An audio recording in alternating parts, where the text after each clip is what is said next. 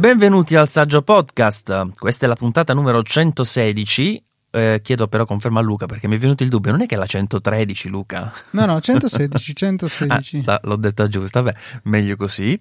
Beh, sai cos'è? Dopo un po' si perde un po' l'abitudine alle introduzioni e quindi vi eviterò anche tutte le solite cose che dico all'inizio quando non registriamo puntate per un bel po' e allora vi dico che è stato difficile incontrarsi, eccetera, eccetera. Beh, lasciamo stare e andiamo direttamente alla ciccia. Luca, intanto, grazie per esserci. Grazie a te Maurizio, mi mancava questo spazio nel web, bisogna parlare con te, bisogna parlare di Mac direi principalmente, questo sarà sicuramente il punto forte. Un mese e mezzo fa eh, abbiamo parlato, puntata 114, Apple Silicon di Schrödinger, di questi processori sulla carta. Adesso io continuo a parlarne sulla carta ancora per un paio di giorni, si spera non di più. Tu invece ne parli a ragion veduta avendoli provati, direi che c'è molto da dire. Sì, tant'è che non saprei da dove iniziare per la verità. Eh, ci sono tantissime cose che, che si possono dire, eh, tanti argomenti che comunque eh, come dicevi tu in pre-puntata, cioè prima di registrare, forse trascendono anche il numero, no? quindi a prescindere dal uh, benchmark, dal risultato, eccetera, eccetera, questo cambio di architettura ovviamente avrà degli impatti a lungo termine che si vedranno e che si vedranno anche su tutto il resto del mercato e anzi si stanno già vedendo perché eh, no, avrai notato sicuramente la mossa di Nvidia che si è comprata ARM o, o una roba simile, ora non ho seguito onestamente queste robe tipo calciomercato del tra le aziende non, non mi fanno impazzire, però ecco c'è stato sicuramente quel tipo di accordo con Nvidia interessata a ciucciarsi ARM D'altro canto c'è eh, AMD che già sta tirando fuori del, dei processori, dei sistemi una chip, insomma, con uh, tecnologia ARM e dall'altro lato c'è Intel che non si capisce che cavolo vorrà fare in futuro, insomma, quindi tante cose che stanno cambiando in quest'anno. E purtroppo alcune sono veramente terribili, ma uh, cerchiamo di ritagliarci un momento che sia al di fuori, insomma, delle, del, diciamo, del quotidiano, insomma, e dei, dei problemi che stiamo vivendo parlando più solo di tecnologia. E quindi, Luca, questi, questi, Apple Silicon, tu dici ne parlo un po' sulla carta perché ovviamente ancora non ti è arrivato sto benedetto Mac mini, è vero? Sì, in questo momento sta facendo un giro in un coffee shop di Amsterdam, almeno così risulta nel tracking della spedizione. Eh, consegna prevista la vigilia di Natale, sembra quasi che Babbo Natale arrivi dalle mie parti, anche se Babbo Natale si è fatto pagare sto giro.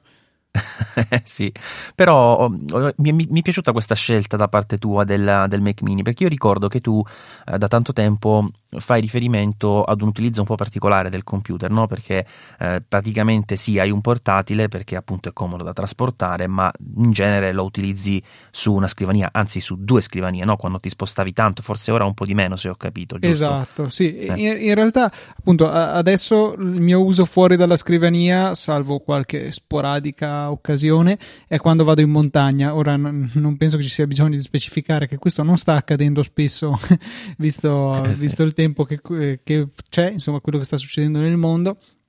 E quindi il mio uso è veramente desktop, cioè il mio Mac è lì, là di fianco, all'estremità della mia scrivania, chiuso con un eh, cavo Thunderbolt 3 che lo alimenta e che eh, alimenta poi quello che c'è collegato a valle, nello specifico il, l'orrendo monitor LG 5K, orrendo esteticamente perché insomma come pannello, salvo un po' di ghosting, continua a, a dare abbastanza soddisfazioni. Eh, quindi di fatto la portabilità del computer non è una utilità, anzi diciamo che ho gli svantaggi del portatile senza goderne veramente dei vantaggi perché ci sono un po' tutti quei discorsi sulla batteria che comunque bisogna cercare di mantenerla eh, c'è il discorso che è un computer sicuramente che ha una ventilazione inferiore a quella che si può avere anche con un computer compatto con un Mac mini che comunque ha più spazio per respirare ha meno porte, o meglio, magari le ha anche 4 Thunderbolt 3, ma mancano altre cose, manca l'Ethernet integrata, mancano le USB-A che ancora una funzione nel mondo ce l'hanno.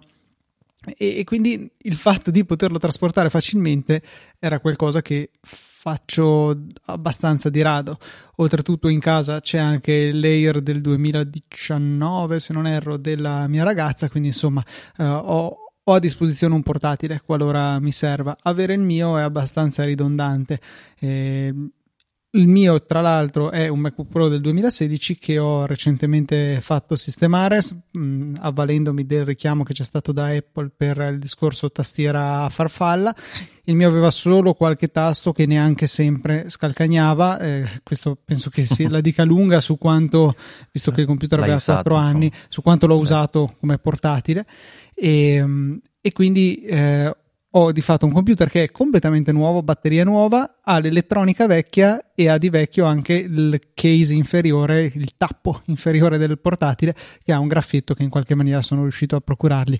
Per il resto è un computer nuovo e grazie a Intel non è che sia poi così tanto più scarso dei Mac con Intel che vengono tuttora venduti, forse sul comparto video accusa di più l'età. Sì, lì purtroppo è stato il periodo in cui AMD ha faticato, ta- cioè in realtà quel periodo è durato fino all'altro giorno, perché prima che arrivassero schede come la 5500M e la 5600M sul MacBook Pro da 16, ah, si era veramente visto di tutto lato portatili in casa Apple purtroppo, con, con schede grafiche davvero di poco calibro, insomma di, di basso, di basso livello. E, e quindi Luca, una curiosità, una cosa che non ti ho mai chiesto, che ora mi viene in mente, forse so anche la risposta, però comunque mi interessava saperlo. Eh, Perché al tempo tu non acquistasti due Mac mini che praticamente penso che a livello di prezzo si equivalgano ad un MacBook Pro da, da 15 pollici di quel calibro, no? Perché Uh, di- sì, di que- a- al tempo caro. l'avrai pagato sui 3.000, insomma, no? A parte eventuali sconti, eccetera. Uh, cioè senza gli sconti era appena sopra i 4.000, quindi una macchina veramente Ah, ecco, costosa. Appunto, appunto. E allora, diciamo che le- la scelta dell'epoca era stata dettata dall'incertezza sul mio futuro, cioè non sapevo cosa, come, dove sarei finito e quindi sicuramente il portatile è la scelta più versatile, cioè lo ha dimostrato in questi anni, ha potuto fungere da fisso con qualche problema, eh, però eh, senza mettermi veramente in difficoltà. Allo stesso tempo eh, bastava aprirlo e diventava un portatile quindi rimane la, scelta più versatile. Di certo non è la scelta ottimale qualora come appunto nel mio caso come si è concretizzata la mia vita venga utilizzato principalmente a una scrivania. Allora lì un fisso sicuramente è un animale più adatto ecco. Quindi allora era stata fatta quella scelta e no- allora tra l'altro parliamo del 2016 mh, il Mac mini non era in una situazione molto felice, non era ancora uscito eh, il modello 2018 che l'aveva un attimino eh, rinvigorito. Penso fossimo all'epoca dei 2014, che quindi erano già vecchi di due anni e avevano dei processori tutti dual core, niente nemmeno quad core, quindi sicuramente non molto invitanti. Già due anni dopo, nel 2018, le cose erano cambiate con eh, i modelli con Intel che, già, cioè che tuttora sono in vendita e adesso anno Domini 2020 con il nuovo processore M1 direi che i passi avanti sono ancora maggiori. Eh sì, il Mac Mini è tornato ad essere una macchina davvero interessante. Purtroppo non è rientrato nel famoso prezzo di 499 euro che ebbe proprio solo all'inizio, che era stato un po' un miraggio ai tempi. Infatti, aveva invitato tante persone a valutare, a testare un po' macOS quando, o macOS 10, insomma, al tempo quando ancora non era così noto, non era così diffuso anche il marchio Apple tra chi bene o male era più interessato all'uso ufficio o cose di questo tipo. Però ecco, sicuramente oggi con Apple Silicon diventa un computer molto, molto interessante, che ovviamente ha dei vantaggi in termini di prezzo rispetto alla, ai MacBook Air o ai MacBook Pro, perché comunque non ha lo schermo, non ha la tastiera, non ha la batteria, insomma, anche se la base è molto simile, alla fine Apple risparmia e risparmia anche l'acquirente. Quindi una, una bella scelta, devo dire, il Mac Mini a me sta piacendo molto. E io allora intanto vorrei iniziare a dire un paio di cosette, credo forse utili, insomma, per, per gli ascoltatori, cioè questi computer che sono usciti, questi tre computer con Apple Silicon, io li vedo un po' come allineati, diciamo, no? Eh, io immagino un grafico che in realtà lo voglio fare questo grafico che ho in testa da, da, una vita, ma ancora non mi sono messo a farlo, che poi è una, una cosa semplicissima. Cioè, immaginate eh, su una linea che ci sono questi tre computer, il Mac Mini, il MacBook Air e il MacBook Pro, che comunque condividono lo stesso sistema on chip, quindi lo stesso componente che riguarda, diciamo, il processore, la componente grafica, la memoria unificata, insomma, eccetera, eccetera, tutte le tecnologie che sono incluse all'interno di questo, di questo chip e, ehm, e, immaginate che attualmente l'Air è l'unica macchina sulla quale non dovrebbe esserci nulla al di sopra, nel senso che quello è il MacBook Air, punto. Mentre, cioè, nel senso sarà aggiornato come tradizione, insomma, con il passare del tempo, con dei chip più nuovi, ma di base quello è il computer che eh, caratterizza l'intera linea MacBook Air. Infatti Apple non lo distingue più neanche con uh, ovviamente i pollici della, dello schermo, perché è quello e non c'è una versione differente. Mentre per quanto riguarda il MacBook Pro e il Mac Mini, quello che stiamo vedendo oggi è qualcosa che è allineata attualmente al MacBook Air grosso modo come, come prestazioni, ma hanno uno spazio al di sopra che come ricordavi tu, per esempio per il Mac Mini Intel, ancora eh, vede dei computer di vecchio tipo, insomma, chiamiamoli così, che sono venduti.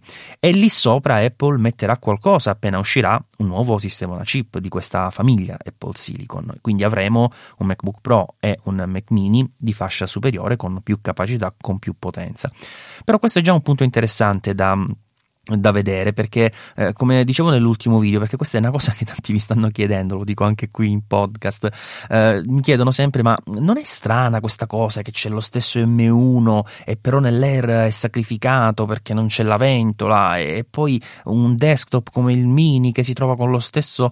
Allora ragazzi è la stessa cosa che è sempre successa cioè il Mac mini eh, forse salvo rarissime situazioni che ora neanche mi vengono in mente ha avuto processori mobile e il MacBook Air e il MacBook Pro, se prendiamo le versioni della, di ultima generazione con Intel, quindi mi riferisco a quelle di decima generazione, avevano praticamente lo stesso identico hardware in termini di processore, che era semplicemente diverso eh, nella, nella, definizione, diciamo, da parte di Intel nel momento in cui lo vendeva poi agli OEM, quindi quelli, quelli che come Apple lo installavano all'interno dei computer, in quanto ehm, era differenziato per il TDP, cioè per quello che è il calore generato, diciamo così, insomma, che era relativo al fatto che il modello uh, di mm, processore per il MacBook Air era un po' ridotto in termini di uh, consumi e in termini ovviamente di frequenze per avere quei consumi inferiori e via discorrendo. Ma di base, insomma, non è una novità, ecco, questa è una cosa che mi interessava prima di tutto mm, sottolineare.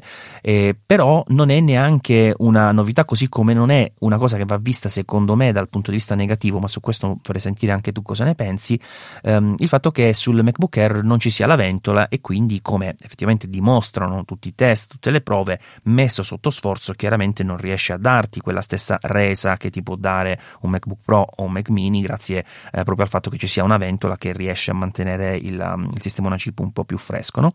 E quindi tanti dicono, beh, quello è un limite.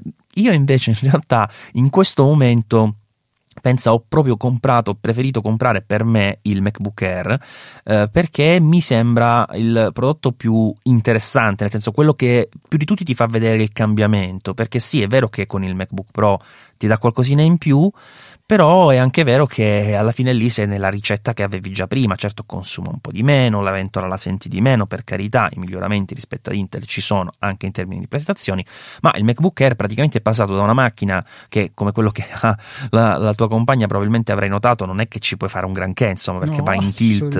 Ecco va in tilt in un, due secondi. Insomma. Basta Quando il mio Mac una... era in riparazione lo utilizzavo eh, sostituito al posto del mio MacBook Pro e diciamo facendo delle cose molto base, nessun problema. Quando partiva la ventola sapevi che era finita, fine dei giochi, mentre con il mio ventola o non ventola la velocità è super giù quella, il rumore no, ma la velocità sì con quello partita la ventola il, processore aveva dato tutto e si deve rallentare perché non riesce a raffreddarsi come tu ami ricordare. Quella ventola è lì dentro ma non è che sia veramente a soffiare aria su un dissipatore. No è lì a fare una gradevole brezza sì, infatti.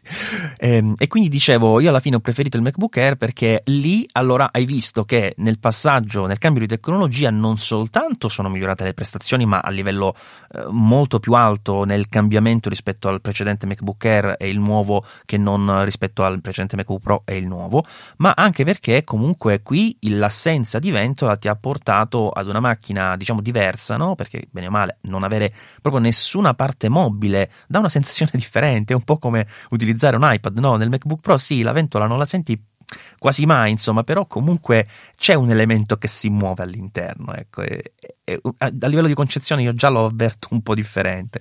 E poi effettivamente non cala così tanto di prestazioni perché mantiene delle temperature assolutamente contenute anche sotto, sotto tanto stress. E quindi quella per me è attualmente la macchina più bella. Nel senso no il Mac mini è fantastico per quello che è per quello che fa per quello che costa. Stessa cosa il MacBook Pro. Però il MacBook Air attualmente la macchina che mi ha proprio conquistato di più perché è dove ho visto il maggior afflusso se vogliamo di questa tecnologia. Oltretutto eh, è vero sì che a un certo punto il MacBook Air deve ridurre le proprie prestazioni, ma quel certo punto è molto in là, cioè scalda sì, ma scalda così poco che può permettersi di andare, eh, cos'erano, 5 minuti a manetta 10 forse prima che intervenga il, un rallentamento per ridurre il calore emesso. Cioè, provaci con un Intel qualsiasi andare 10 minuti a manetta e poi mi dici quanti minuti fa, 9 e mezzo probabilmente sono partite le ventole. Sì, sì, infatti eh, ho, messo, ho fatto un grafico che secondo me è abbastanza esplicativo eh, perché questi dati ce li avevo già prima, ma ci ho girato un po' intorno fino a quando non ho cercato di, di renderlo più chiaro proprio a colpo d'occhio, eh, dove si vede che alla fine se tu prendi MacBook Pro e MacBook Air e Mac Mini, perché ricordate il Mac Mini praticamente si comporta come il MacBook Pro sostanzialmente, partono dallo stesso punto, diciamo in termini di prestazioni, in realtà fin quando tu li utilizzi anche con applicazioni importanti, ma che comunque non saturano veramente tutti gli 8 core della CPU, che non è che è una roba che fai facilmente, eh? cioè anche se fai eh, grafica, se fai audio, non è che è facile vedere 8 core che vanno al 100%, cioè, rendiamoci conto che è comunque una situazione limite, ma se fai così, se fai in questo modo, dopo 10 minuti allora si inizia a vedere qualche piccola differenza perché eh, parliamo di circa un 10% in meno proprio sto guardando ad occhio, aspetta che faccio il calcolo, no, è di meno del 10%, circa un 7% in meno eh, dopo 10 minuti così al 100% nel, nel MacBook Air. Non avendo la ventola, cioè è una roba pazzesca se ci pensi. No, è veramente un risultato eccelso e, e sono d'accordo che è il computer da comprare perché probabilmente se c'è bisogno di quel po' in più che dà il Pro, quel po' non è sufficiente. A quel punto, forse è meglio bravo, aspettare i, i, nuovi Pro, quelli che saranno quelli con quattro porte per intenderci, eh, eredi di quelli attuali con quattro porte, che allora sì ci daranno senso a quella ventola, daranno un processore che magari, cioè non aspettiamoci che faccia il balzo che ha fatto l'Air in cui ha, non so, triplicato le prestazioni, vado a caso a stimare dei numeri, però magari un più 50%, più 40% sulle prestazioni di questo M1 io non, non, lo vedo impossibile. Eh, un po' magari potrà essere il processore più efficace e un po' sicuramente sarà il fatto che gli daranno la possibilità di consumare e scaldare di più. Questo è, è quello che serve. Magari, non lo so, ci aggiungono un altro paio di core ad, presta- ad alte prestazioni, il consumo cresce di conseguenza, ma anche le prestazioni. Ecco, questo potrebbe essere un, una situazione in cui ci troveremmo. Rimane sì quel pro non pro che diciamo che ora come ora il vero vantaggio che ha in più probabilmente è l'autonomia maggiore rispetto all'Air. E ni, e ni, e ni. Lo sai perché? Perché in realtà ehm, messo sotto, sotto stress il MacBook Pro consuma più o meno come il precedente MacBook Air sotto stress, for- no, qualcosa in più in realtà. Eh, quindi finché tu lo usi, diciamo, a, um, con attività molto semplici, e quindi lui si comporta più o meno come quello del MacBook Air in termini di consumi, allora tu noti quei scarsi 9 Wh in più che ha di batteria che ti portano, che ne so, una, un'oretta e mezza, due di autonomia in più, ma ti, ti ripeto, quando utilizzi il computer veramente facendo cose semplicissime, tipo sto, sto, navigando su internet e neanche se hai mail aperto perché mail certe volte parte al 100% e comincia a rompere le scatole.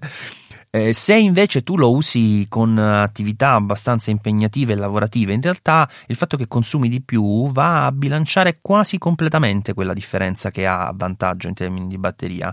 Infatti, io quando mh, mm, l'ho, l'ho, messo sotto stress, insomma, so, ho raggiunto più o meno le stesse, le stesse autonomie, insomma, differenze di 10 minuti, robe del genere, cose trascurabili. Sì, ecco, appunto, è quell'uso che è così leggero, allora si guadagna un po' di autonomia in più, però è difficile che uno abbia bisogno di uso leggero all'infinito, cioè non lo so, forse uno studente che all'università per, ha vecchia, un vecchio Ateneo che non ha le prese ai banchi e quindi ha bisogno di prendere appunti per eh, una giornata intera, non lo so, c'è veramente un, un caso d'uso molto particolare. Eh, la differenza di luminosità dello schermo, correggimi se sbaglio, penso che sia difficile da, da riscontrare. No, non si vede, no, ecco. quasi non si vede. e quindi, insomma, rimane un, eh, un prodotto particolare. Eh, di fatto, secondo me, sono due quelli interessanti. C'è il layer per chi ha bisogno di un portatile e c'è il Mac mini per chi ha bisogno di un fisso. Eh, io penso, spero che il mini avrà delle prestazioni tali da potermi servire per qualche anno. Io ogni tanto mi illudo di avere bisogno veramente di altre prestazioni, ma la realtà è che il, il compito gravoso che faccio tutte le settimane è il montaggio delle puntate però sì è gravoso fino a un certo punto, nel senso che quello che può cambiare magari è il tempo di esportazione della puntata, perché per l'editing in sé non è che ci voglia chissà che potenza, voglio dire, si tratta di audio, non di video in 8K o cose incredibili. Quindi sì, d'accordo. Sì, poi fa... diciamo che l'audio, io non so come, come, lo lavori tu, però per dirti, io ho notato che mm, eh, siccome lavoro con effetti dinamici, no? mi sono fatto un rack di effetti per ogni mh, mm, voce che Idem, fa, fa parte sì. dei podcast che monto io e allora lì un pochino, un pochino, non dico che soffre la macchina, però per dire mi capita di sentire le ventole sull'iMac, insomma, che, che non è poca roba. Ecco, no, certo, però co- comunque al limite, ecco, ci sono certi effetti tipo quelli dell'isotope per uh, ridurre eh, i, i, rumori, per ridurre mh, mm, i, i, clip, cioè per rendere meno gravi i clip quando accadono, non devono accadere, ma se accadono è utile poter avere qualcosa che dà una mano. Eh, ecco, quelli sono veramente pesanti, ma eh, basta disattivarli, nel senso ti, ra- ti rassegni a lavorare con l'audio non ideale, quelli lì li imposti e poi dopo in esportazione ci mette quel che ci mette, magari non in real time, spero di sì, però eh, si riesce a ottenere il file finale, quindi ecco, non è veramente così gravoso il mio utilizzo del computer. Eh, anche il fatto che la RAM sia limitata a 16 giga io penso che per ora non mi dovrebbe creare grossi problemi. Io appunto ho 16 giga sul MacBook Pro ma direi che ci sono sempre stato giusto cioè non da avere 15 giga liberi di RAM ma neanche da ritrovarmi a vedere quella maledetta eh, finestrella che ti informa che hai finito la memoria e da qui arrangiati insomma. Ecco questa è un'altra cosa interessante il fatto della memoria unificata perché Ah, vabbè, sì, è una memoria che diciamo adesso fa parte proprio del sistema una chip. Sappiamo che ci può andare a pescare anche la scheda grafica. Tra l'altro, tramite un software ho notato che se tu hai il modello da 8 GB, l'apertura diciamo della memoria per il video è di 5,5 GB, se hai il modello da, da 16 GB l'apertura sale a 10,5 GB, eh, lato proprio componente video. E, ehm, una cosa che però eh, davvero particolare. Io ti dico sul discorso della memoria unificata, ancora sto avendo difficoltà a collocarla nel, nell'insieme diciamo delle specifiche tecniche perché di sicuro non la devi valutare come la valutavi con i computer che hai usato fino a ieri di sicuro te lo dico perché eh, non so credo di averlo detto forse in un precedente podcast ma io ho avuto una conferma di questa cosa molto molto importante nel momento in cui qualche mese fa ho preso un iMac che mi è arrivato con 8 GB perché poi ovviamente l'upgrade si può fare lì manualmente, quindi l'ho fatto dopo.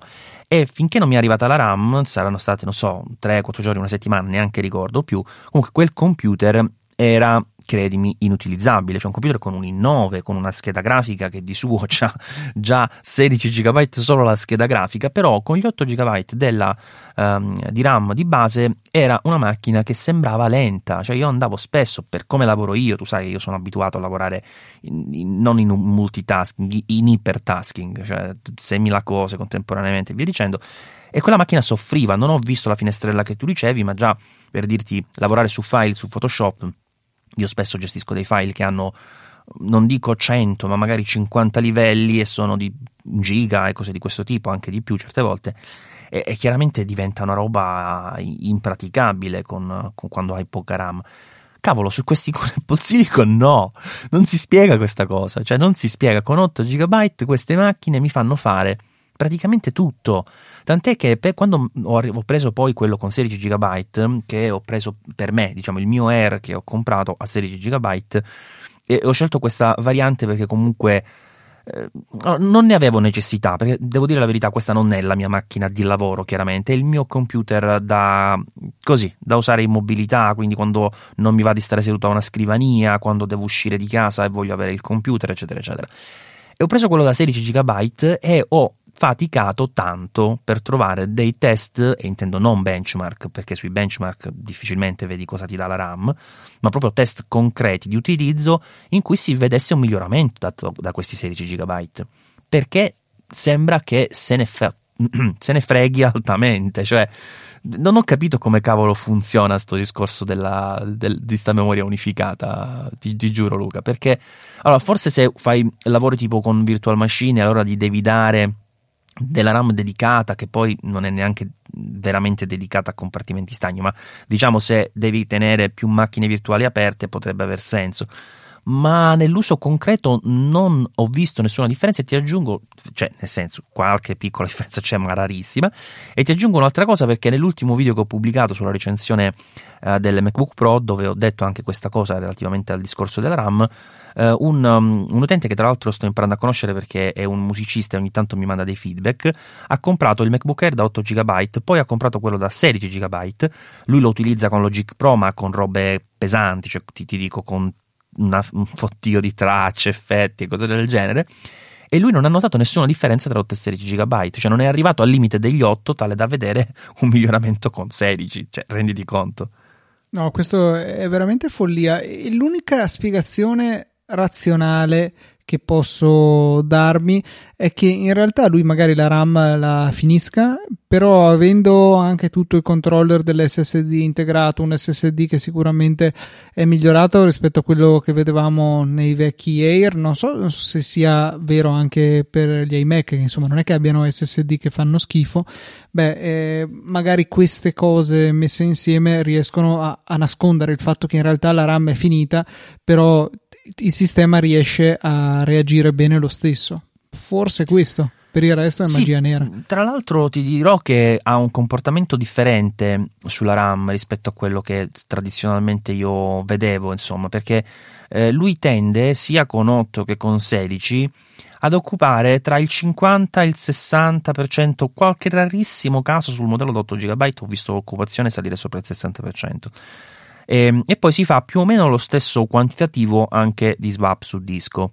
E sì, lì sicuramente quello che tu dici aiuta eh, avere dischi più veloci, il controller integrato e via dicendo. Però ecco, ha un comportamento differente, cioè lui tende di più a lasciare memoria vuota, mentre invece notavo che, ad esempio, sui computer con Intel tradizionalmente non dico che la satura a prescindere, ecco, però c'è una tendenza ad occuparne di più. Insomma, quindi mi sembra che qualcosa sia cambiato anche proprio nelle logiche di gestione della RAM eh, su questi computer con, uh, con Apple Silicon. Eh, questo, questo, è interessante. Eh, è strano, appunto, favorire una memoria come quella di Swap che è su un SSD e non sulla RAM eh, dovrebbe essere controproducente, ma eh, se tu osservi questo comportamento e mi riporti delle prestazioni al top, mm, deve esserci qualcos'altro, ecco. Sì, eh, questo è un altro discorso interessante. Molti mi hanno chiesto, ma il fatto che ci sia un utilizzo maggiore de, di swap su disco, no? dicono, ma non può danneggiare il disco alla lunga? Allora, sulla carta, se noi parliamo di mh, mm, proprio una riflessione eh, numerica, eccetera, eccetera, sì, perché eh, comunque queste memorie, queste celle di memoria hanno un tot di scritture che possono supportare, diciamo, almeno statisticamente, e chiaramente se tu le sprechi, tra virgolette, hai un, una durata inferiore. Però ci sono due riflessioni che mi sono venute in mente relativamente a questa cosa. La prima è che noi utilizziamo computer con SSD ormai da tanto tempo, no? Già penso eh, gli Air sono nati con gli SSD opzionali nel 2008, se ricordo bene, eh, perché all'inizio avevano dei dischi assurdi da 1,8 pollici, il primo Air. Eh, poi sono passati nella versione eh, di, quella che è uscita dopo con uh, il computer da 13 e da 11 pollici, prima non c'era l'11, ad avere nel 2010 gli SSD di serie e poi rapidamente questa cosa si è espansa insomma tutta la linea. E quando dico rapidamente penso escludo nella mente computer come gli iMac che invece solo di recente hanno visto questo passaggio finalmente definitivo agli SSD di serie. Comunque ecco sono dieci anni che girano MacBook Air con SSD tra l'altro con vecchi controller che bacati, insomma, che non gestivano benissimo anche eh, la pulizia, i famosi trim, eccetera, eccetera. No? Anzi, prima c'era il discorso della garbage collection, eccetera, eccetera. Quindi, visto che finora io di MacBook Air che si sono, diciamo, rotti, ecco perché il disco dopo un po' ha smesso di funzionare, non ne ho sentiti, e tra l'altro quei Mac avevano 4 GB di RAM di, di default non credo che in prospettiva quello che vediamo oggi possa essere un problema per la durata media di un computer. Che ne dici tu? Questa è una domanda interessante perché di sicuro swappare, questa bellissima parola eh, inventata, è molto pesante nei confronti del, eh, del, disco, sicuramente più che le scritture standard che un utente può fare nell'utilizzo normale del computer. Per cui eh, sicuramente si andrà a imporre un, un'usura nettamente maggiore se poi il comportamento è più swapposo di quello che, eh, Beh, che questo è tutto da dimostrare cioè comunque lo swap su disco lo facevano anche i precedenti Mac questa che ti ho detto è una, una mia sensazione insomma no, è da dimostrare che faccia maggior uso insomma ah, però insomma se mi dici che alloca più swap eh, adesso stavo guardando sul mio MacBook Pro eh, ce ne sono 2 giga di swap eh, utilizzati a fronte di 9,78 giga di RAM usata e 5,67 di cache, quindi in realtà un po' di quei 2 giga poteva tranquillamente metterli in RAM e non è nemmeno acceso da moltissimo tempo, parliamo di poco meno di 5 giorni perché c'è stato l'aggiornamento eh, a Big Sur 10, 11.1, cosa si chiama? Qual era la versione che è uscita l'altro giorno? Sì, 11.1. 11.1. No, però sul mio è uscito 11.1, 11.1. è uscita così, mi sono fatto lo mm. screenshot, l'ho messo anche su Twitter perché era da, da ammazzarsi. Io invece in questo momento sul Mac Pro ho uh, 12 giga,86 occupati e 9,93 nella cache, spazio di scambio utilizzato 0. Ecco, come è giusto che sia, insomma, con tutta quella RAM lì. Ah, sì. Sì, che poi sono 32, qua neanche tantissime, insomma. Sì, Comunque, sì, beh, insomma, però usarne 12, un po' di swap, ne avevi altri 10 liberi, sarebbe stato paradossale usare swap. No, infatti, infatti. Beh, insomma, eh, comunque dicevo Luca, macchine che mm, fanno sentire che qualcosa è cambiato, lo fanno sentire eh, non tanto per quella roba, sai, io non l'ho neanche fatta questa cosa perché mi fa venire i nervi di aprire il computer e cliccare su tutte le icone nella, nel dock per vedere se si aprono velocemente, cioè del, delle robe che dici, ah, ma che cavolo serve? Ecco, a parte questo, no? a parte queste cose forzate, io la differenza, diciamo, nell'utilizzo di questo di computer, l'ho notata tantissimo, sai quando? Quando? Proprio il primo giorno di utilizzo. È presente quella, quella giornata bastarda, quella in cui devi installare l'ira di Dio di software, devi configurarli, apri mail che ti scarica decine di migliaia di mail, eccetera, eccetera. Quei momenti, se non hai una macchina di un certo calibro, sono momenti caratterizzati da due cose: lentezza e rumore, perché ventole che partono sempre, anche sull'iMac, cacchio, cioè proprio niente da fare, quei momenti lì sono così con queste macchine qui tu fai queste, queste, ore, queste giornate, diciamo, di configurazione dei computer e le fai come se fosse una giornata qualsiasi col Mac che non sta facendo una cippa, proprio va sereno, fresco, il, Pro non ha mai acceso la ventola, stessa cosa il Mi, cioè mai sentita, perché poi in realtà la ventola qua sta sempre in funzione, ma tra 1600 e 1700 giri e con una eh, qualcosa che hanno modificato secondo me proprio alla struttura della ventola in termini di coefficiente di come si chiama quello che serve per valutare quanto vada a tagliare bene l'aria eh, boh, non lo so, la portanza della ventola che si solleva. Beh, insomma, non, quel, non so. No, la portanza è quant'aria sposta, mi, mi, sembra, no? C'è quel coefficiente, quello che si usa anche per le auto. Come cavolo si chiama? Quello del, del coefficiente aerodinamico, coefficiente di penetrazione aerodinamica, il CX. Eh, insomma, quello lì l'hanno migliorato. Il CX, bravo, quello volevo dire. L'hanno sicuramente migliorato perché comunque anche a parità di giri fanno meno rumore delle precedenti. Ma ecco, quando stanno a 1600-1700 giri, cioè se non sei in una stanza dove proprio non si muove una mosca e ci attacchi sopra l'orecchio, non è che la senti. ma non senti neanche quello, cioè proprio non gliene frega niente, cioè sono delle macchine che vanno con una tranquillità operativa assoluta. Cioè, ed è una cosa che mi ha veramente, veramente spiazzato. E in più ti dico, un'altra roba incredibile è il fatto del consumo di batteria, cosa che purtroppo tu col Mac mini non potrai, diciamo, valutare, non potrai verificare. Ma sono rimasto scioccato l'altro giorno, stavo facendo gli ultimi test con il MacBook Pro, sono partito con il 73% di batteria e ho fatto, credimi, due ore, Luca, di test cattivi, cioè test cattivi con uh, di tutto, da benchmark tipo Cinebench fino a esportazioni video, esportazioni audio, test di montaggio, test di color. Ho fatto un sacco di roba per più di due ore e avevo la batteria al 51%. cioè, con un computer normale avresti dovuto caricarlo tre volte per fare la stessa cosa.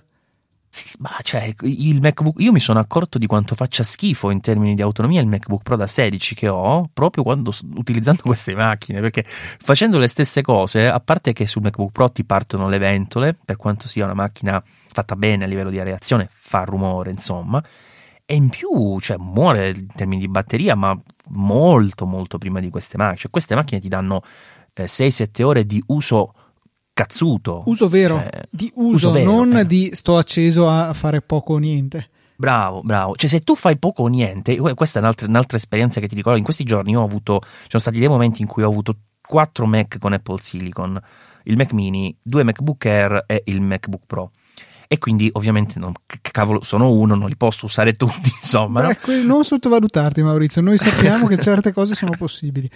È vero. No, comunque a parte gli scherzi ne ho lasciato um, alcuni, in particolare due Mac li ho usati parecchio di meno però ogni tanto mi capitava di doverli aprire per fare magari quel test giusto di verifica, confronto di, di, di velocità, eccetera, eccetera. E a parte il fatto che veramente quella roba che quando apri lo schermo adesso si apre, si accende lo schermo già quando sei so, a 15-20 gradi di, di, di, angolazione del coperchio, fa, fa paura. Ma poi anche il fatto che l'ho lasciato lì, l'ho ripreso, l'ho lasciato lì, l'ho ripreso e credimi, se tu fai così, se una macchina non la usi veramente in modo continuativo, rischi che ti duri una settimana, forse dieci giorni senza caricare la batteria. Perché lui l'autonomia in termini. Ah, il draining, a meno che non usi power nap e fa cose assurde, eh, che becchi magari l'aggiornamento, la cosa particolare, è, è quasi inesistente. Che è qualcosa tu, invece che secondo me eh. è andato peggiorando con, eh, col tempo, con eh, i Mac Perché fa più cose, classici. secondo me. Eh, perché io, pur avendo disabilitato power nap a batteria, vedo che se è scollegato dall'alimentazione il mio MacBook Pro va giù parecchio. Cioè loro continuano a parlare di un mese di autonomia staccato dalla corrente in stand by. Io ci credo poco. Guarda, io mm, non lo so sui Mac vecchi, ma nel senso che comunque non mi è mai capitato di avere un computer lasciarlo utilizzato per così, inutilizzato per così tanto tempo, insomma, da poter fare questa valutazione. Però su questi nuovi ti dico da quello che ho potuto vedere onestamente sì, cioè eh, a me è capitato e questo proprio certificato eh, di lasciare il MacBook Air con 8 GB, il primo che, che ho preso, il primo che ho testato per esattamente 3 giorni, 3 senza accenderlo ed è sceso di un 2%, poi quando l'ho acceso dopo un po' ho visto scalare un 1%, ma cioè, è una roba assurda però non avevo power nap attivo, eh, questo lo specifico perché siccome c'erano aggiornamenti di mezzo o un sacco di mail eccetera eh, e sto evitando di lasciarlo attivo perché eh, lui fa troppa roba insomma quando lo tieni spento però veramente, ver- veramente un, cambio, un cambio di marcia pazzesco, pazzesco, eh, non so che dire. Tra l'altro sono contento anche del fatto, non so se hai seguito gli, la, gli avanzamenti lato Windows, no? Sì, ho visto che è uscita una versione di Parallels eh, in preview che però se non erro è solo per chi ha la licenza ufficiale, cioè non è una trial o qualche cosa, una preview ah. che tutti possono installare e ho visto che c'è chi ha modificato insomma QEMU o qualche altro strumento open per mettere insieme qualcosa per le macchine virtuali ARM. Eh sì, ora mi fai venire il dubbio. Io in realtà effettivamente ho l'account e una licenza, quindi forse era, era così. Però in, in, verità quando lo scarichi dal sito la technical preview ti dà un codice. È un codice che ho verificato perché l'abbiamo scaricato sia io che Max ed è lo stesso, quindi è un codice che loro stanno utilizzando temporaneamente per tutti quelli che ah, vogliono okay. provare la technical preview e quindi non credo che sia necessario. È necessario l'account, cioè serve un account eh, di, di, Parallels, però non credo che sia necessario proprio avere già una licenza attiva da quello che ho potuto vedere. Comunque, a parte questo, effettivamente loro hanno fatto un ottimo lavoro nel momento in cui tu addirittura avevo scaricato il software, questo forse Parallels l'ho fatto da un po', ma uh, io non lo uso da, da, parecchio, non ci ho fatto caso, però avevo prima scaricato Windows 10 for ARM dalla sezione uh, Microsoft del sito Microsoft e quindi ce l'avevo nel download. Automaticamente lancio Parallels, mi fa trovato Windows, lo installo, sì, brum, basta, cioè non ho dovuto fare niente, sono rimasto a guardare qualche minuto, ha fatto tutto lui, si è installato i suoi tra- classici Power eh, Parallels Tool, quindi diciamo rispetto alle soluzioni eh, gratuite insomma che esistono comunque ti dà un po' di comodità in più ed è innegabile. Eh, però ho notato che lato grafica, lato, lato processore va, va, benissimo, cioè hai sotto virtualizzazione, perché comunque una virtualizzazione nativa, delle prestazioni molto molto elevate, ma davvero tanto, ci sono i numeri sempre nella mia recensione e fanno paura, cioè virtualizzata questa macchina va comunque meglio eh, di, di, tanti altri computer con Windows 10 che potete comprare oggi che hanno un i5 e veramente fa, fa impressione questa cosa. Però lato grafica io qua non ho ben capito il discorso perché mi diceva Giovanni Razziatore che in realtà non è una scheda grafica diciamo software comunque virtuale insomma questa creata da Parallels.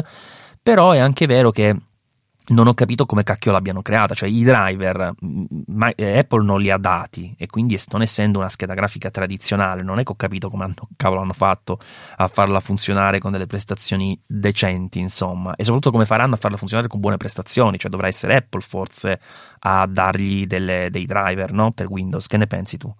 Ma eh, le avevano mostrato se non erro sul palco della presentazione di questi Mac il fatto che Parallels stesse lavorando a una versione del suo software per eh, i chip M1 e per ARM in generale. Quindi magari c'è lo zampino di Apple, qualcosa gliel'hanno passato. Non penso che siano riusciti in così poco tempo a ottenere un risultato del genere, altrimenti. Eh, però non è un, nel lato grafico non è un risultato eccezionale, cioè funziona, ok, però per dirti anche eh, un test come Geekbench, lato, la componente grafica proprio ti esce in grigio, cioè non la puoi neanche testare. Eh, quindi ancora non è una parte davvero affidabile. Cioè, per dirti, io sono riuscito anche a giocarci. Ho, ho giocato su un. È quello un, che mi ha stupito. Eh sì, eh, con delle prestazioni diciamo decenti, ovviamente eh, avevo la risoluzione più bassa insomma del gioco, ma anche mandato a pieno schermo andava fluido, quindi sono rimasto molto stupito. Eh, immagino cosa potrebbe succedere nel momento in cui si andasse a, a, a rendere la cosa molto più nativa in un certo senso, no? quindi con un'emulazione, eh, con un'emulazione, scusami, con dei driver fatti, fatti meglio, insomma. Che poi a quel punto mi chiedo, no, Luca, secondo te questo fatto di, di, bootcamp che non esiste, non esisterà, eccetera, fino a quanto è vero? Perché nel momento in cui Win- Windows, cioè Microsoft, eh, ti dà una versione di Windows 10 per ARM che speriamo prima o poi esca da questo processo di beta, non beta, blocco OM, quello che cavolo stanno facendo, non si, non si, capisce neanche, ma nel momento in cui dovesse esserci proprio Windows 10 per ARM acquistabile, per dire direttamente da, da Microsoft, eh, cosa vieta secondo te ad Apple di fare l'equivalente di Bootcamp anche in salsa ARM alla fine dei conti?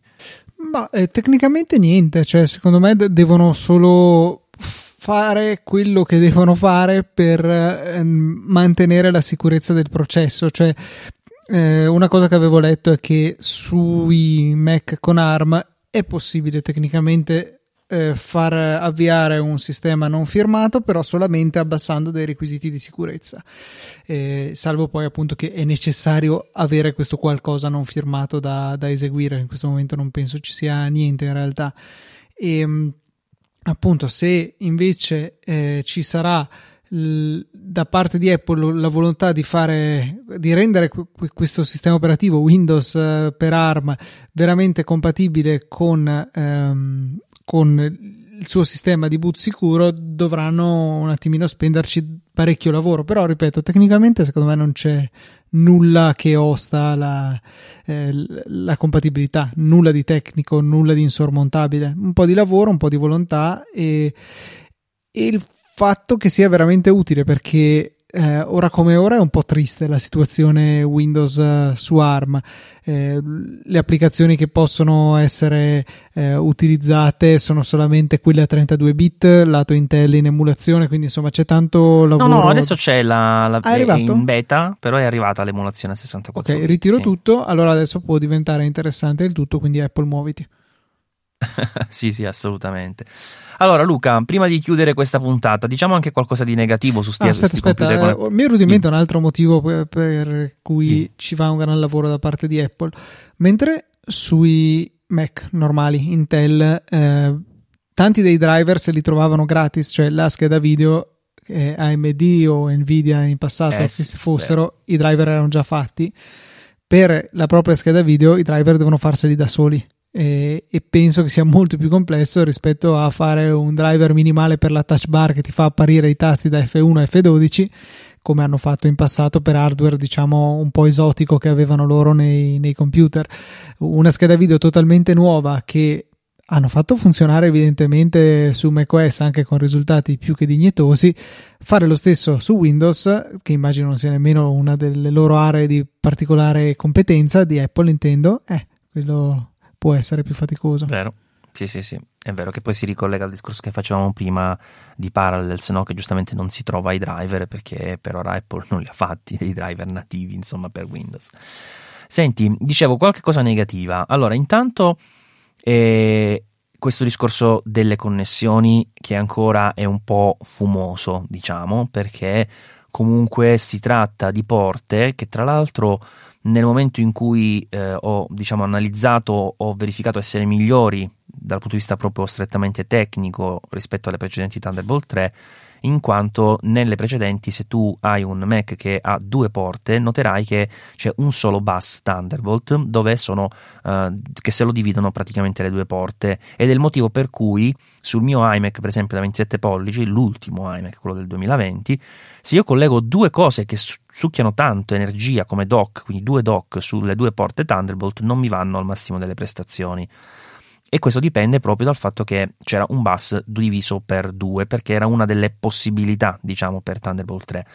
Poi per essere, per fare il passo in avanti, diciamo, a Thunderbolt 4, dovevi avere tutta una serie di altre caratteristiche. Non mi ricordo se ne abbiamo già parlato di questa cosa in una precedente puntata. No, secondo me no, perché mi ah. giunge nuova. Ok, per essere diciamo compliant come cavolo si dice per Thunderbolt 4 devi avere tutta una serie di caratteristiche aggiuntive che da quello che mi risulta non riguardano affatto la velocità, cioè la Thunderbolt 4 di, di default non è più veloce della Thunderbolt 3, ma ha dicevo tutta questa serie di funzionalità che deve garantire e in realtà questi Mac le garantiscono. Infatti eh, OWC ha realizzato il primo eh, dock Thunderbolt 4 che va a duplicare per la prima volta le porte, da una porta te ne dà quattro, e questo, questo dock, cioè quattro che sono in realtà tre, nel senso una è occupata e tre te ne rimangono, e questo dock è stato eh, adesso messo in commercio, in realtà credo sia in preordine in questo momento e su un articolo del blog di AWC è scritto che funzionerà su questi Mac, perché se tu fai, fai un attimo il conto, prima avevamo la porta occupata dal computer, la porta in cascata e basta. Invece tu adesso puoi avere due porte in più proprio perché hai quel bus intero dove prima avevi un'altra porta e quindi chiaramente quest'altra porta in più ti dà eh, altre due possibili Thunderbolt da usare con il meccanismo diciamo del concettualmente diciamo del daisy chain. L'ho spiegata male la cosa, comunque in realtà eh, il concetto è che prima con una porta Thunderbolt divisa su eh, cioè due porte Thunderbolt su un bus potevi gestire solo due porte Thunderbolt e adesso arrivi a quattro, questo è il succo.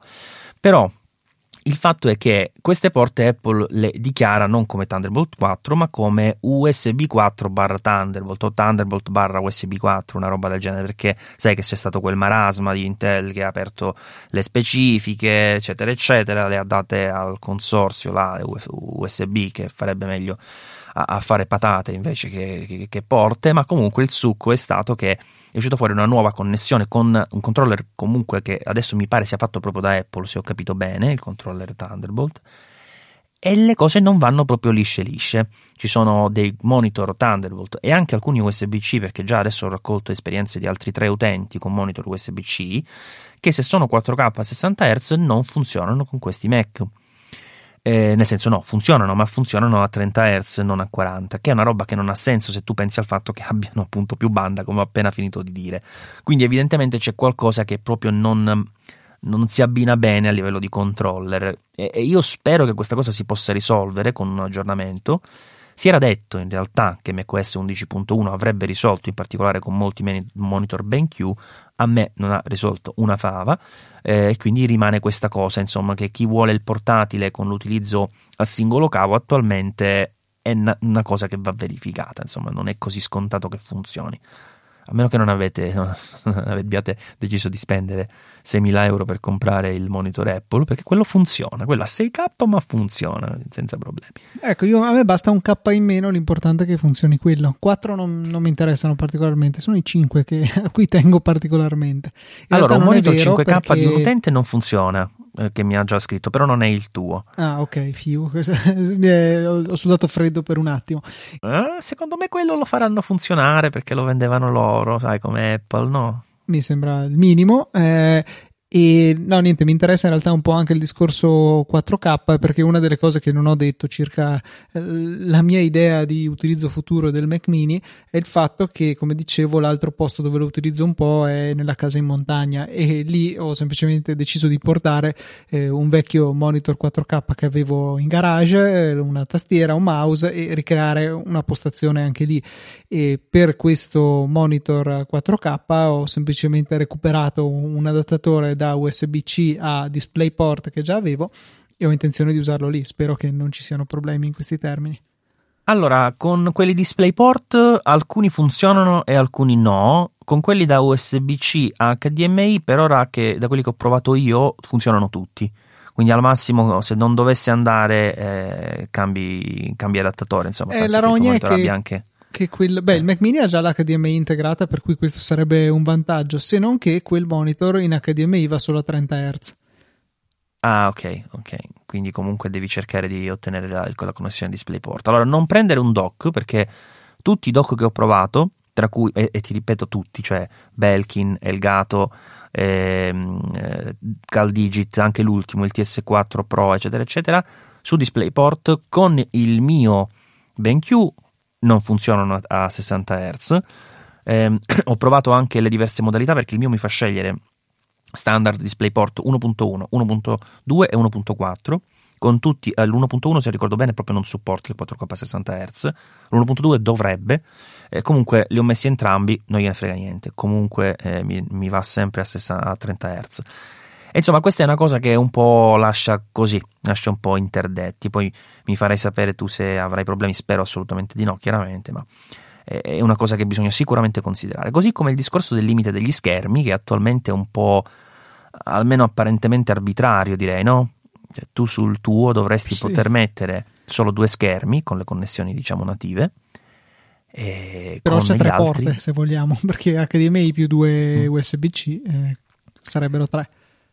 No, non funziona. No, appunto, sì, dico, cioè fisicamente puoi collegarli, però di fatto non funzionano. Ah, ecco, ecco, sì, sì, sì, eh, sì questo è vero. E la stessa cosa anche per uh, Mac, MacBook Air e MacBook Pro hanno due porte, teoricamente ci potresti attaccare due, due, due monitor, in realtà se lo fai ti funziona solo il primo che attacchi, il secondo no. E questa di sicuro quindi è una limitazione che Apple ha imposto a tavolino. La motivazione non l'ho capita onestamente perché allora molti pensano che Apple faccia spesso delle scelte che riguardano principalmente il marketing, togliendo funzionalità qua e là e sono sicuro che qualche volta sia capitato, però eh, non, non, non, siate così coi, coi paraocchi, perché molto spesso capita invece che ci sono delle limitazioni che semplicemente non conosciamo o che impariamo a capire o scopriamo dopo, insomma, per cui certe cose non funzionano. Per cui, diciamo, io non vado per scontato dicendo che sia colpa di Apple che ci sia insomma attualmente questo limite, ma se guardo le caratteristiche della scheda grafica, non credo che il problema sia lì, perché la scheda grafica va molto di più insomma delle precedenti, quindi non dovrebbe avere problemi a gestirle. Quindi qualche dubbio onestamente ce l'ho su questo discorso dei monitor e aggiungo che c'è, non so se hai visto quel video di quel tizio che ne ha messi 5 o 6 monitor. No, questo me lo sono perso.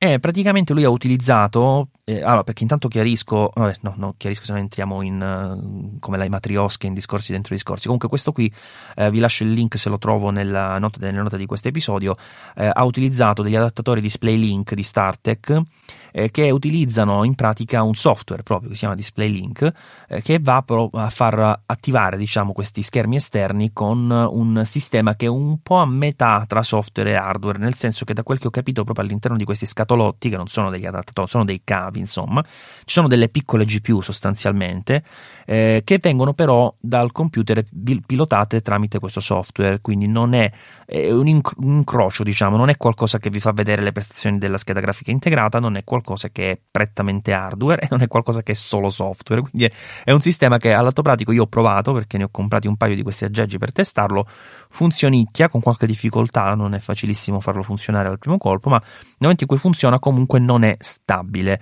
nel senso che tra le fasi di stop, di riattivazione, eccetera, eccetera, va un po' a cavolo suo e tra l'altro non avete le prestazioni della GPU, quindi se per esempio volete fare, che so, dico una stupidata, un gioco, eh, quello che vedete a schermo non è pilotato dalla GPU del computer, ma da questo cazzetto qui gestito da software, quindi non aspettatevi dei, dei miracoli, insomma. Per cui è una situazione bizzarra che sicuramente va, va, un po' approfondita. Diciamo che appunto se a uno serve giusto dello spazio fisico dove parcheggiare delle finestre o scrivere del codice, utilizzi molto molto base che non stressano la GPU, può essere un sistema, però un po' una forzatura.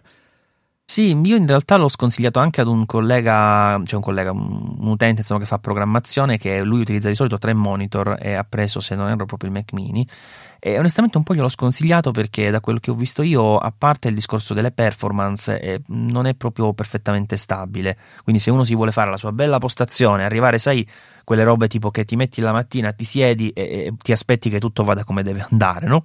E, e, quel giorno non succede. Ecco, con questa soluzione vi succederà più spesso quel giorno lì che quella cosa non funziona. Che magari dovete fare, so, banalmente un riavvio o aggiornare questo softwareino uh, sul computer che si chiama Display Link o robe del genere, insomma. Può capitare, quindi non, non la vedo una soluzione ottimale, ma diciamo grosso modo può funzionare, come dicevi tu, per quelle situazioni lì. Ottimo, non mi, non mi, viene altro da dire se non che dopodomani non può arrivare abbastanza in fretta, ecco. Eh, speriamo che ti arrivi effettivamente senza, senza problemi. Io non te la voglio buttare, ma in questi giorni i corrieri stanno facendo, almeno da me, delle robe inconcepibili, ah, cioè, sì, sì, si sì. capisce mi rendo conto che siano in una situazione terribile perché il momento lo conosciamo. In più, un sacco di gente in più ha scoperto che si possono ordinare le cose su internet e quindi hanno un volume di consegna aumentato, difficoltà maggiori, magari personale che è a casa in malattia. Insomma, mi rendo conto che è veramente difficile. Però, oh, quando è il pacco di qualcun altro va bene, quando è il nostro, essere in ritardo ci girano. Eh, ovviamente si, si soffre un po' eh, si soffre. Quindi altre negatività non te ne vengono in mente? Possibile, Luca? No, perché eh, io sì. ho visto ah, un qua, commento. Vai. Io vorrei quattro eh, porte USB-C come erano nel Mac mini precedente. Averne solo eh, due. Eh, dovevi aspettare, dovevi solo aspettare, Luca, perché Ma questo realtà, è il Mac mini entry level. In realtà non ne ho bisogno. Cioè, la realtà è questa: che non ne ho bisogno perché in questo momento eh, sto, mi sto guardando intorno. Cosa ho collegato al mio Mac? Ho una docking station dove ho collegati degli hard disk che quindi ha, mi porta via una USB quasi, di tipo qualsiasi.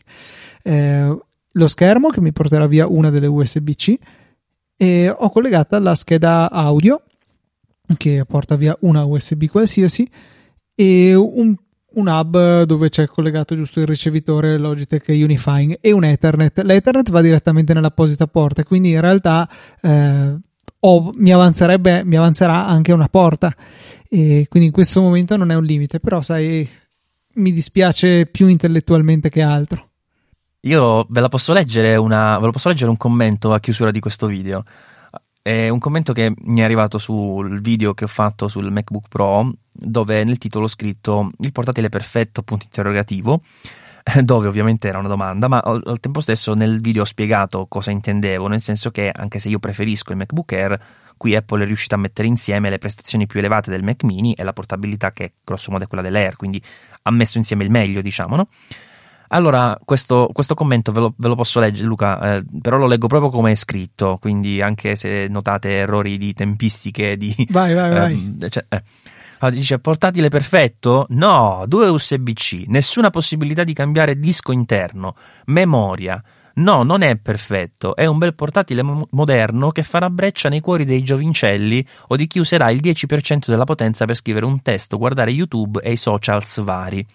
Una presa per il mm, beep con un bel corpo in metallo, un buon sistema operativo, ma con dentro un telefonino. Valore la metà di quel che costa. Metallo riciclato, tecnologia costruita in Cina a costi bassissimi e il sistema operativo che è stato strapagato negli anni di non ricerca ma solo updates chiamati nuovo sistema operativo. Questo è la virgolettato. Su via, su via proprio così, due parole. Dai, non prendiamoci per il... Cl- uh, siamo nel 2020, visto ciò che sta accadendo, diamo una svolta al nostro futuro. Iniziamo a non farci prendere per il Q a partire da voi youtubers, riferite anche a me, che per due soldini state, riemp- state là a riempire YouTube con la parola Apple, Mac, iPhone e basta, ca, eccetera, eccetera. Finisce così.